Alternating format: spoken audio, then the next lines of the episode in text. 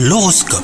Vous écoutez votre horoscope les Verseaux la vie amoureuse est faite de concessions, vous ne pouvez pas avoir euh, tout ce que vous voulez de l'être cher, c'est pour cela qu'il faut parfois couper la poire en deux, ainsi votre couple sera beaucoup plus équilibré. Quant à vous les célibataires, vous verrez vos attentes à la baisse, soyez plus exigeants et plus sûr de vous, et vous mériterez euh, bah, ce qu'il y a de mieux.